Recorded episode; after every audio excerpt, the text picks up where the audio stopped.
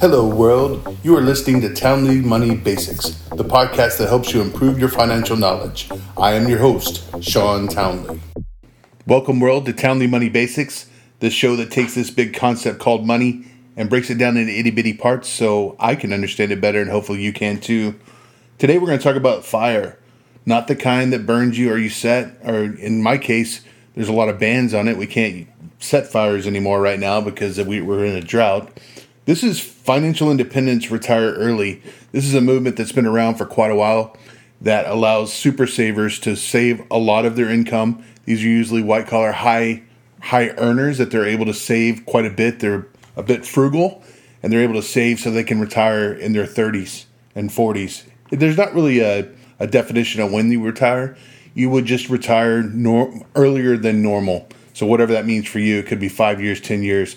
In some cases, people do it, like I said, when they turn thirty, so they're able to walk away from the game, the rat race, as Kiyosaki likes to call it, even earlier than than normal. So we're going to break down fire today and talk about what it means. So in the beginning, there's time, and this is the great equalizer. Everybody has the same amount of time. It doesn't matter whether you're Bill Gates or if you are the brokest person in the United States, they still have one thing in common. There's only 24 hours in their day. And so when you start to look at resources that way, you know, you can always make more money, but you can't make more time. You're never going to be younger than you are right now. So if you're going to start something, there's no better time than the present. So if you can make more money, then you can always go back to going to a, a normal type lifestyle. But you can't always make more time. So the idea here is that you're not going to trade your time and your time and your energy, your life energy for things. So there's a lot of things that need to happen. You need to to be able to do this fire movement if if it's something that really interests you. There's some things that you need to consider. One of them is what your time is worth. But you also need to learn to live below your means. I mean, you need to establish that emergency fund, of course, because you know things happen, life happens. So I don't know that you get away from doing the emergency fund. In fact, I think it's even more important because if you you don't want to have a bad month or a bad year and have to go back into the race if you don't want to. So this this includes living simple, right? A lot of folks that do the fire movement aren't about the stuff. They're not about collecting stuff over time. They're more about experiences. And that's important to them because, you know, we only get to do this journey once. Well, at least so, unless you believe in reincarnation. But we only get to do this journey once. And so we want to be able to enjoy every moment as much as possible. And these folks typically want to have control over their entire day. They want to be able to wake up and do what they want to do for the day. And, and a lot of things are very important to them, what they're working on. If they have hobbies, if they're helping other people, they don't want to be bound by money in the process but you're going to have to generate a lot of money up front because you and we're going to break that down here in just a minute because you're going to need enough to live the rest of your life on if this is truly what you want to do. You also need to understand the 4% rule. This is one of the things that fire people that do fire kind of hang their hat on although there has been some discussion lately about whether the 4% rule still applies. But you need to make sure you can live off 4% of your invested wealth. And the idea behind the 4% right? That kind of gives you an idea where your target's going to be. So if you have an understanding of how much money it takes for you to be able to do what you want to do in life over the course of a year, if you can do that on 4%, this presumes that you will get 7% growth on your money. So if you invest it wisely, you'll get about 7%, which has been somewhat conservative as the markets have over the last 100 years or so shown about 10% return. It presumes that there's 3% inflation, which we know it's higher right at the moment, but for a long time, inflation was quite low, especially over the past couple of decades or so.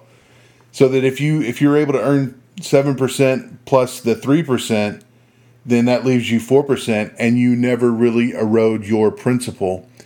But you got to be able to figure out whatever that is. It's got to be 20 times, 25 times that, I should say. So whatever you need to live for a year, you're going to have to squirrel away 25 times that amount to be able to do this successfully, or mathematically, I should say. So if you took, if you were to take your, if you say I can live off $50,000 a year after all the expenses are paid, now, now mind you, a lot of times these people are keeping their cars for 10 to 20 years. They're keeping, they already own their house. They, so the big ticket items are pretty much taken care of. So if, if they say, hey, I only need 50,000 to be able to do everything that I want to enjoy, and you multiply that by 25, that means you're going to need $1.25 million in investments that you can successfully take, you know, 4% a year and not erode that so that you can live comfortably on that $50,000 a year the rest of your life. So you need to take whatever the 4% is, multiply it by 25, and then I'll give you an idea of how much you need to have saved in order for you to be able to be financially independent and start to live that retired life early. So, what are the steps to fire? What do you need to do to become financially independent and be able to retire early? Well, the first one's actually, it sounds simple, but it's very, very difficult. You need to understand what kind of life you want to live. Now, you need to understand that, you know, you're going to have control over your entire day. So, what is it that's very important to you that you want to be part of so that you are able to do it and know that you have enough money to be able to do it without having to get a job on this side? Now, it's not the end of the world if something comes up and you have to get a job, but the the idea is that you don't have to do it. In fact, I've even read some articles where people once they've reached what their number is and they did this, they became bored. They didn't know what to do anymore. And you see this also in traditional retirements. If you don't have an idea of what you want to do with your time, this movement may not be for you because you need to have total control over your time. You need to be able to spell it out, you know, and not, you know, ruin yourself in the process. I mean, some people when they have nothing else better to do, they'll do recreational things. They'll play video games, and that's fine. If that's what that's what's really important to you. But you also see people, especially if they have addictions, it may be kind of scary because then they're left to their vices and they end up not living very long. So, I personally have known a lot of people that have retired, you know, retired traditionally, and unfortunately, you know, not long after they retire, they perish. I mean, because they they no longer have that social construct anymore. So you really need to think about what kind of life you want to live, how people are going to be involved with it, because you're not going to be going to the same job anymore.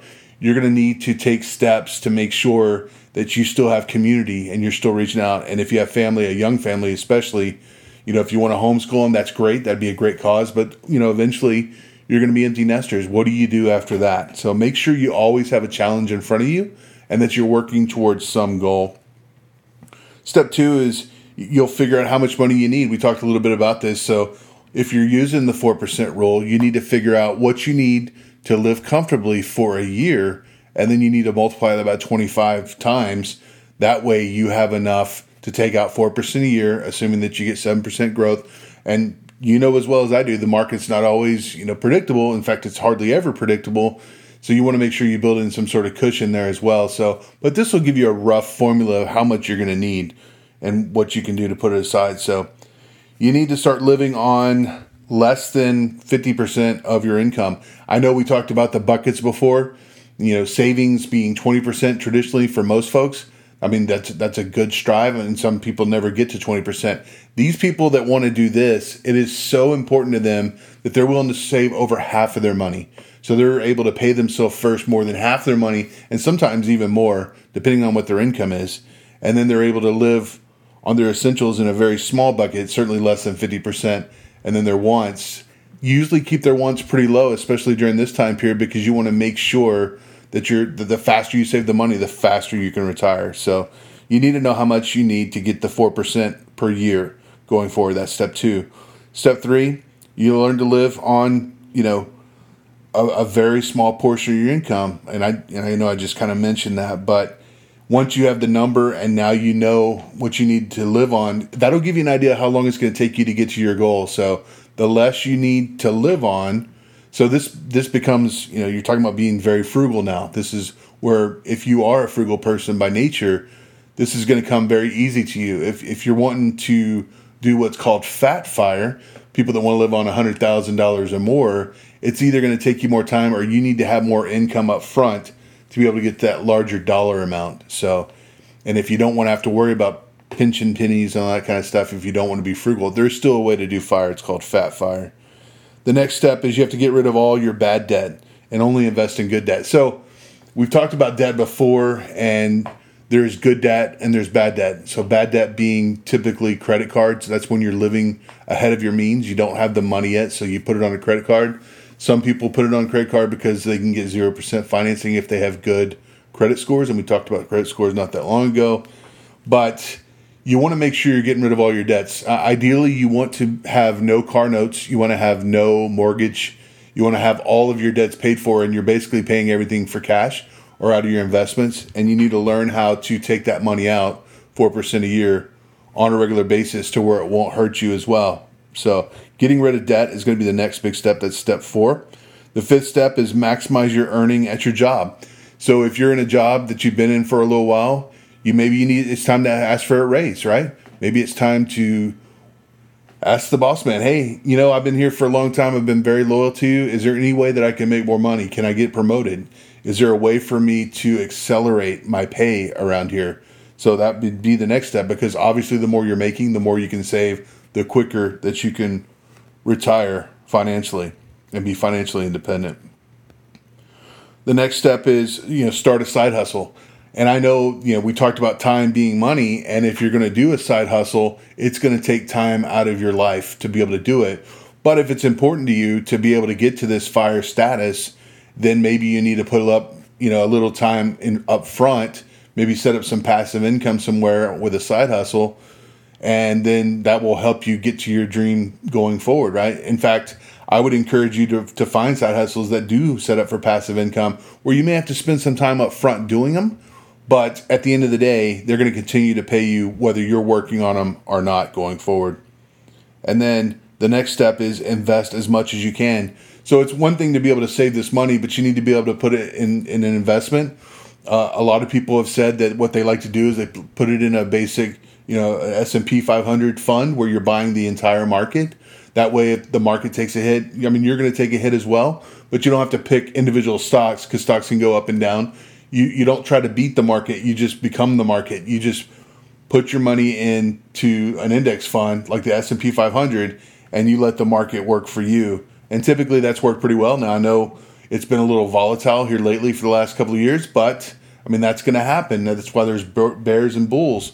And that might be for another show at another time where that came on. And finally you need to build solid financial habits I mean, all of this would be a house of cards if you don't have a solid foundation. If you don't know how to save or if you don't know how to invest, I mean, you need to educate yourself and start building those habits. Make sure you're putting money away first, you're paying yourself first, building those habits.